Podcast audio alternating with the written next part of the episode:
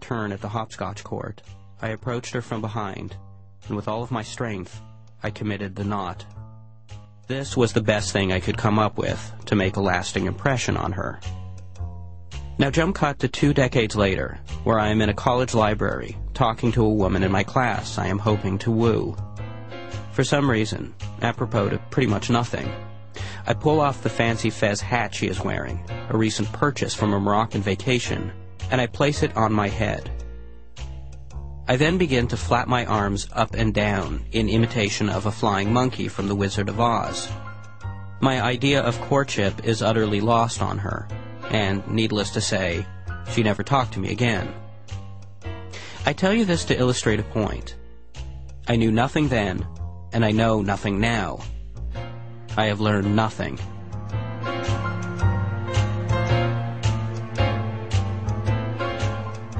I read books and forget them almost completely weeks after having read them. I read and enjoy Tolstoy's Anna Karenina, but what of it have I retained? A vivacious woman named Anna had some hard times and was later run over by a train. I remember even less about Bergman's The Seventh Seal, which I've seen three times.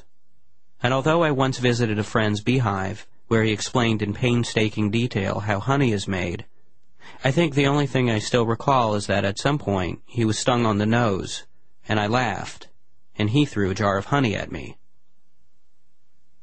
You would think that at the very least I have learned some of the basics, but I assure you that I have not. I still cannot tie my shoelaces with one bow, and when I make Kraft Dinner, I still have to read the instructions on the side of the box. I still look into the mail slot after I drop in my letter the same way I did when I was five even though the darkness down there offers me no sense of comfort. And when using the washroom, even in my own home, I still look behind the shower curtain. You would think that I have learned at this point that monsters do not exist, but I have not. In fact, I consider my ambivalence on the subject of monsters a positive thing, a sign that I still retain an undying sense of life's endless possibility. If I have learned close to nothing about the world around me, I have learned even less about myself. Am I the kind of guy who prefers wallets to billfolds? Who knows? Crispy bacon to underdone bacon? They each have their charms. Beer to ale? I'm not even sure I know the difference. Who is the real me? Am I the kind of guy who enjoys Sunday afternoons doing yard work while listening to CBC Radio 2? Or Am I the kind of guy who likes to shoot empty scotch bottles off a fence while listening to Lynyrd Skynyrd? Or am I that most dreaded of all human types? The kind of guy who likes to start off all of his sentences by saying, I'm the kind of guy. I'm the kind of guy who fears that he has not yet learned a thing about himself whatsoever, because this seems to be the worst of all human sins, not knowing thyself.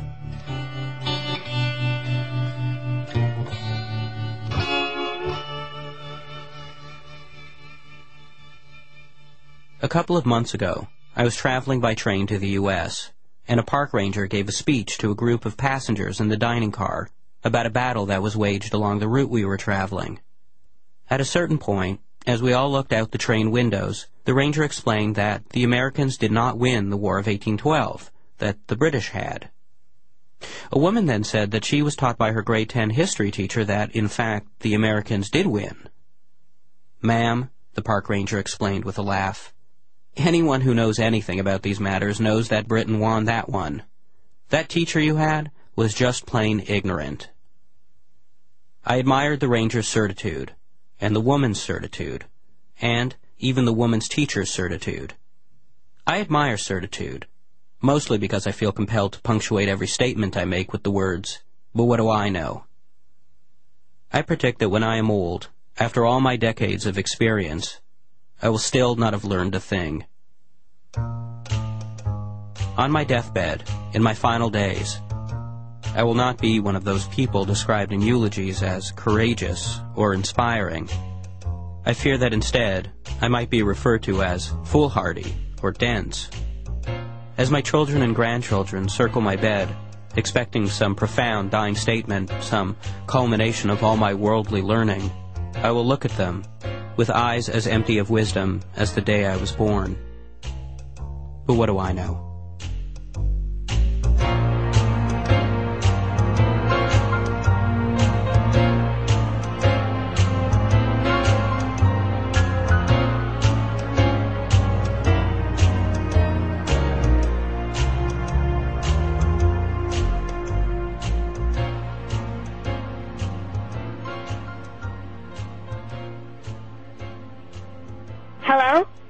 Zuzu. Hi, Johnny. Hi, how you doing? I'm fine. Hey, so you're you're uh, you're now in grade five, right? That's right. And you're ten years old. Mm-hmm. Looking back on these ten years of uh, of of experiences that you've had, what would you say is one of the biggest things you've learned in your life? Well, never trust first impressions. Really? I, I think so because if you meet someone and you think they're nice, they could just be using you. Really? Did that ever happen to you? Yeah? What what happened? Well, do you remember Carol? Your your friend Carol? Yeah. If you want to call her my friend, she was always being nice to me.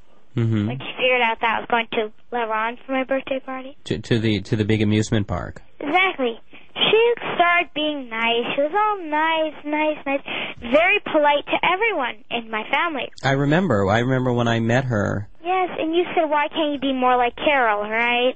No, I didn't say that, but I said that she was a very polite young lady. She was the only kid I've ever met who actually like took an interest in what I do for a living. Yeah, I wonder why. And then so after my birthday party, she says, I'm not being nice to you until next year when you go to La Ronde again. Wow. See, and I thought she was like such a polite young lady. First impressions never count. I was fooled by that one too. It seems like I didn't even learn that lesson in life. Do you have another lesson that you've learned in life? Uh, yeah. Never to scratch your butt on stage. Never scratch your butt on stage. All right, that's valid. How, how did you learn that? Uh, well, we're in rehearsal, Rehearsal for. ballet show. Okay. And they said never to scratch your butt on stage. Wait, so your teacher, this is one of the things your teacher taught you, and this is the same teacher who taught you like, To do pliés and dégagés. Yeah. and but on top of all that, she taught you never to. Scratch my butt on stage. And do you think that's an important life lesson to learn? well, one. All right. Well, do you, do you have anything else? No. That's it. Just those two. Uh, let me just recap. Um, don't trust first impressions, and never scratch your butt on stage. hmm I mean, do, do you think armed with those two principles, do you, th- you I mean, do you think that's enough to, to kind of get by? Well. Well, to start. Yeah. It's a start.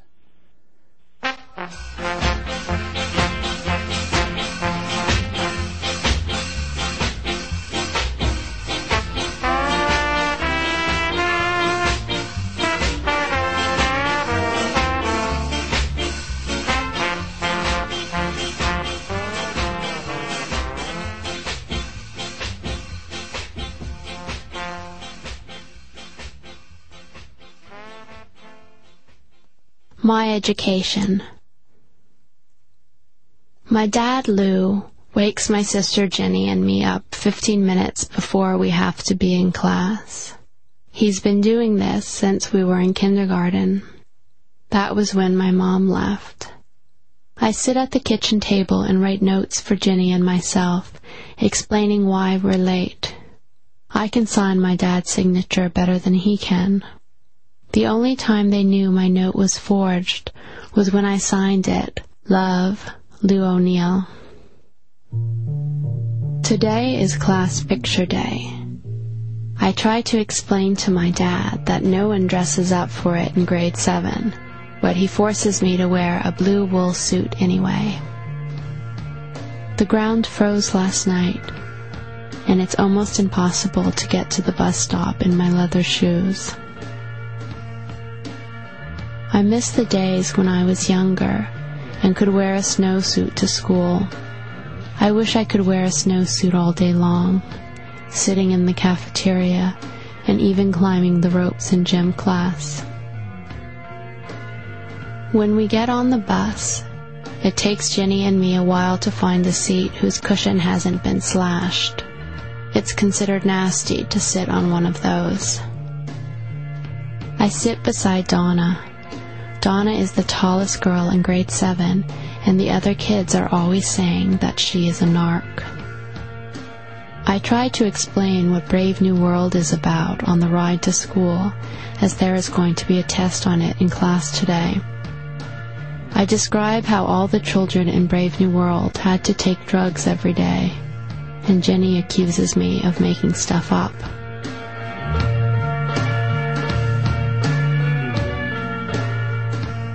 Everyone tells me that my wool shirt and my wool skirt don't match. A girl in my class gets everyone to sign her petition saying that I need a haircut. Last year, I was chosen to read a poem at the assembly in the school's auditorium. That seems like a hundred years ago. I wasted the whole of grade six drawing stars in my notebook. I wonder if I might have learned anything. Now in grade seven, I draw horses. Even in grade school, my dad never let me trace anything. He says once you get hooked on tracing, you're finished. I turn out to be the only kid in class who has read Brave New World. The other kids give me dirty looks for my act of betrayal. In English class, Danny and I hand in identical reports about what our family means to us. Now we both have zeros. I don't understand parentheses. I add them randomly in my short story. I do the same with semicolons. I start new paragraphs whenever I get bored, and in my stories when my hand starts to hurt. My pencil is almost sharpened down to the eraser, but the teacher always gives me such a hard time when I ask for a new one. My dad says that if our teacher tells everyone to put their heads down, not to do it, he says that once a person has that kind of control over you, there's no going back.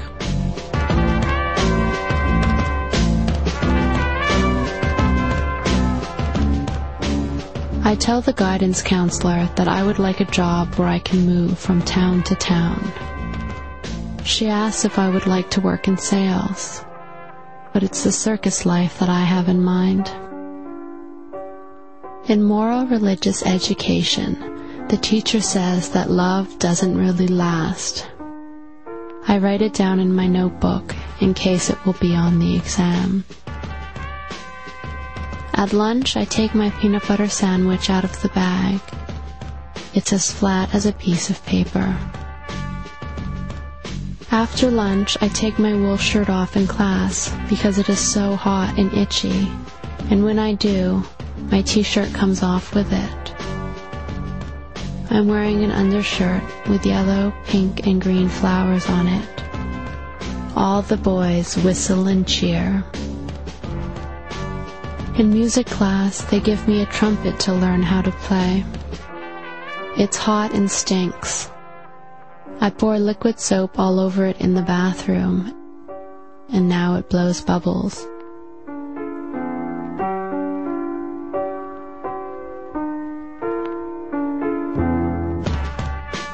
My dad says that my math teacher doesn't know how to teach. I don't know where he gets this, since I haven't told him anything about the man. It's just something that my dad likes to say about teachers. I've been asking him for ballet lessons since I was seven years old, but he says they are for phonies. He also says that the kids at the community center are on drugs. Daniel got expelled from school today. He refused to leave the premises. He stood on the front steps of school making kung fu moves in the air. He walked around the yard singing, What's the matter you, eh? You giving me no respect, eh? What you think you do? Ah, shut up your face. In science class, the teacher gave us a test where we had to circle which animals were endangered. I didn't study for it the night before. On the school bus home, I am hoping and praying that elephants are endangered because I circled them. My friend Paul forgot his copy of Night by Elie Wiesel at school. He gets me to read him the assigned chapter over the telephone. His mother starts to cry on the other end of the line, and Paul yells at her to stop eavesdropping on his phone calls. After dinner, I bring my math book along with me when I go to meet Derek in the park. My dad says that as long as I do my math homework, I won't ever end up a bum. Eight times one is eight. Eight times two is sixteen. Eight times three is twenty-four. Eight times four is thirty-two. Eight times five is forty. Eight times six is forty-eight. Eight times seven is um sixty. Wait, I'm having a mind blank. What'd I just say?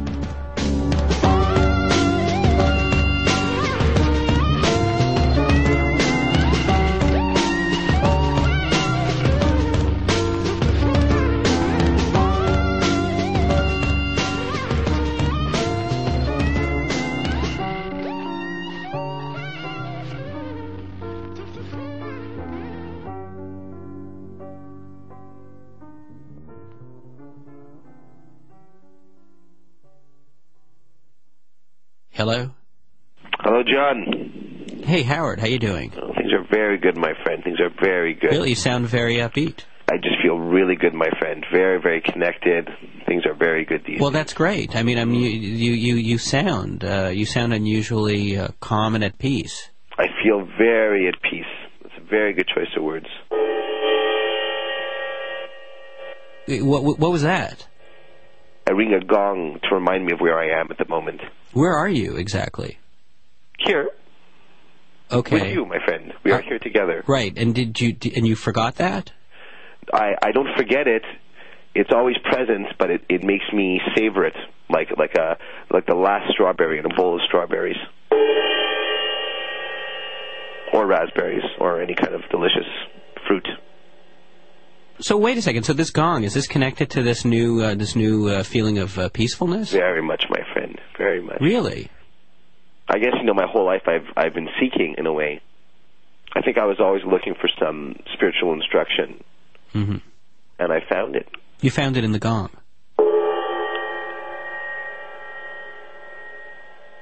Yeah, it helps. It helps. It helps me. It helps me focus. It helps me. I mean, for me, each each time I, I bang the gong, you know, it's it's my wake up call. You know, Mhm. it keeps me it keeps me grounded. For Mhm. me, it's like a double espresso. It keeps I'm wired. I'm wired on the gong. The gong has that kind of power over you. Not only on me, on I think on anyone that would would want to use the gong. You know, John, a wise woman once said to me, hmm "The past is history. The future is a mystery, but today is the present. It's a gift." Do you, do you mind if I gong? Yeah, I was just I was Yeah, actually expecting okay. a gong. Yeah. So anyway, nowadays, you know, what I really try to do is I, I you know, I get up really early in the morning. Uh, what time do you wake up? I try to get up around noon. You remember when we, were, when we were kids, like, you know, when it was summer or spring, we'd go in the backyard, we'd grab the hose, we'd spray each other with the hose, the ice cold water. We, you Yeah. know, I, every morning I do that. I go outside, I put on my bathing suit. I don't put on my ma- like my adult man bathing suit. I put on my my childhood, you know, skimpy speedo bathing suit, and I take the garden hose and I spray myself with the garden hose. I run around the backyard, and I spray the water in the air, and I run under it. It's great. It's silly. It's just being silly. It's playful. All right, so so you so you've got the gong. You've uh, you're you're giving yourself garden hose showers. You're waking up a little bit earlier, noonish. When you're enlightened like I am, there's a clarity. There's a clarity of You, mind. you, you actually you believe that you're enlightened. How long has this new routine been going on? Mm, I'd say about two weeks. Two weeks and a few days. Uh huh. You know, I, I, I with my heightened senses, I can kind of tell that there's that there's some skepticism on your part, and maybe we can help put your mind at ease. You know, maybe lay your burden down Hmm. for a moment. You know, have you ever tried any kind of like conscious breathing, any kind of breathing exercises? Um, maybe you know, maybe the odd yoga class here and there. Let's, maybe we can try together. We can try some, You and me. even just maybe like a few a few breaths. Okay. I would suggest that you just relax your body, consciously breathe in through your nose and out through your mouth. And as you breathe in, think in, I am breathing in. And Mhm. as you breathe out, think out, I am breathing out. Okay. So let's go. All right. That's it. Out, I'm breathing out. Try it again. Keep going.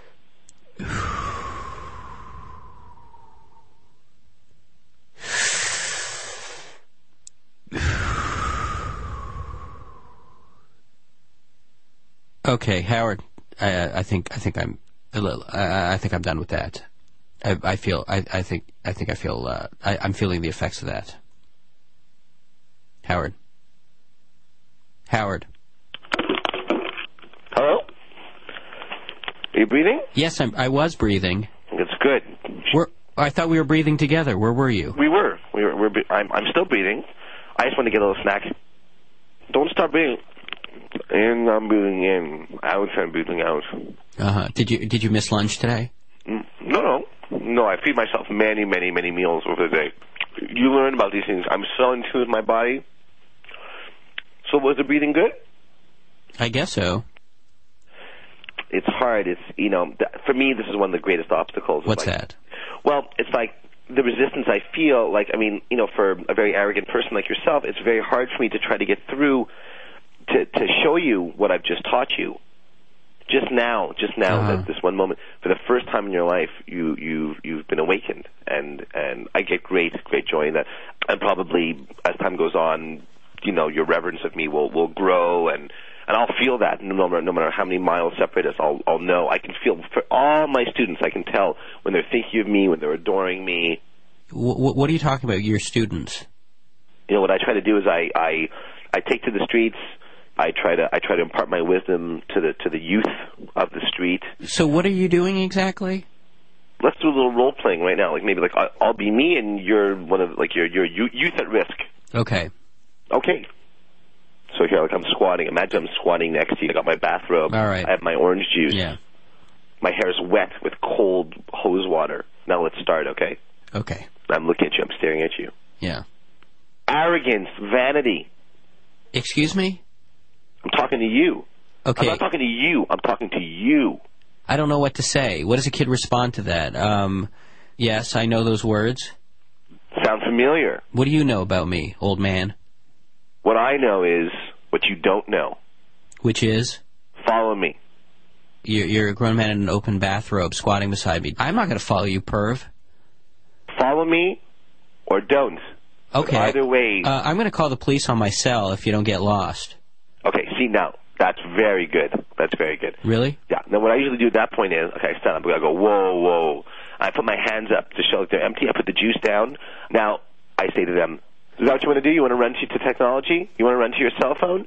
Or you want to run to yourself phone? Okay, you've just blown my mind. That's right. Wait, wait, wait a second. Uh, just pause here for a moment. You're, you're, you, you, we're, we're on the streets. You, you don't have the gong on the street. Yeah, well, yeah, I take the gong with me. You take the gong outside the house. Mm-hmm. I have a shopping cart. I try to take the gong wherever I can go. It has incredible impact. Boom, boom, ba-tick, a tick. Learn, don't burn. Boom, tick, a tick, a tick. don't make me irate. Educate, second rate. That's your fate, unless you capitulate. Howard, you know, all, all I'm hearing is is you know you you're on you're onto a new kind of scheme. You know, now it's spiritual stuff. Well, how am I supposed to how am I supposed to believe that this is actually different? I remember when you, you were doing the, the pyramid schemes? You know, you were all excited about that. Then you remember you went to, uh, you decided you were going to go to clown school, Howard. You remember, and then refrigerator repairman school. And, and, and you remember then you, you and then you started taking martial arts. Howard, are you listening? Whoop, whoop. Damn. Jeez. Howard? I, no, I just knocked over my gong. Oh. How, do you want to do some breathing? Does it work? I was so enlightened at the beginning of this conversation. I was literally surfing the cosmic waves, and now I'm hitting a, a, a piece of dead metal. I had one thing in my arsenal, and that was my gong. Maybe you could use something else as a gong. What am I, what am I supposed to use? Uh, the wall? you remember- Maybe I'll go to my neighbor's house. Maybe No. I'll go and use their gong. Oh, I want you to find the wok in your cupboard, and I want you to smack the wok with the mallet. What? It's in the back. Oh, I didn't really clean it. Wait One sec. There's a noodle on it. Hey, that's not bad. That's not bad, actually. Try saying something and then hitting it. Let's get, let's get.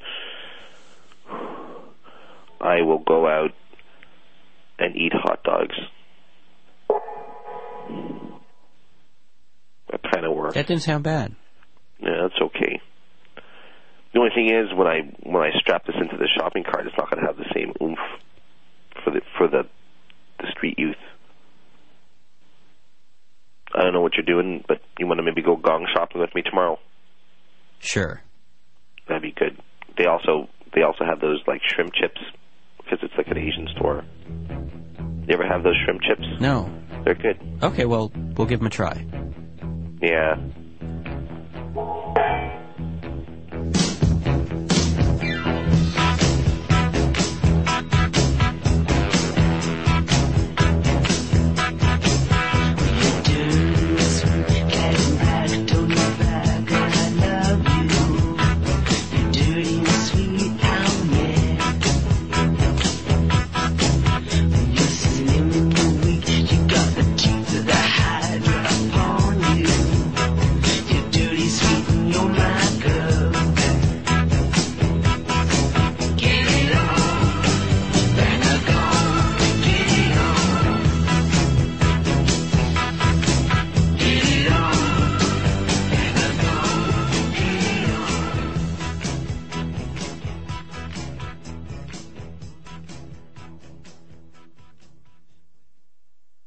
On Wiretap today, you heard Zuzu, Howard Chakowitz, Dalen Orr, and Heather O'Neill reading from her work, My Education.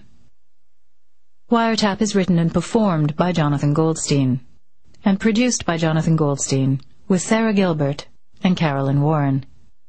You can reach us through our website at cbc.ca slash wiretap.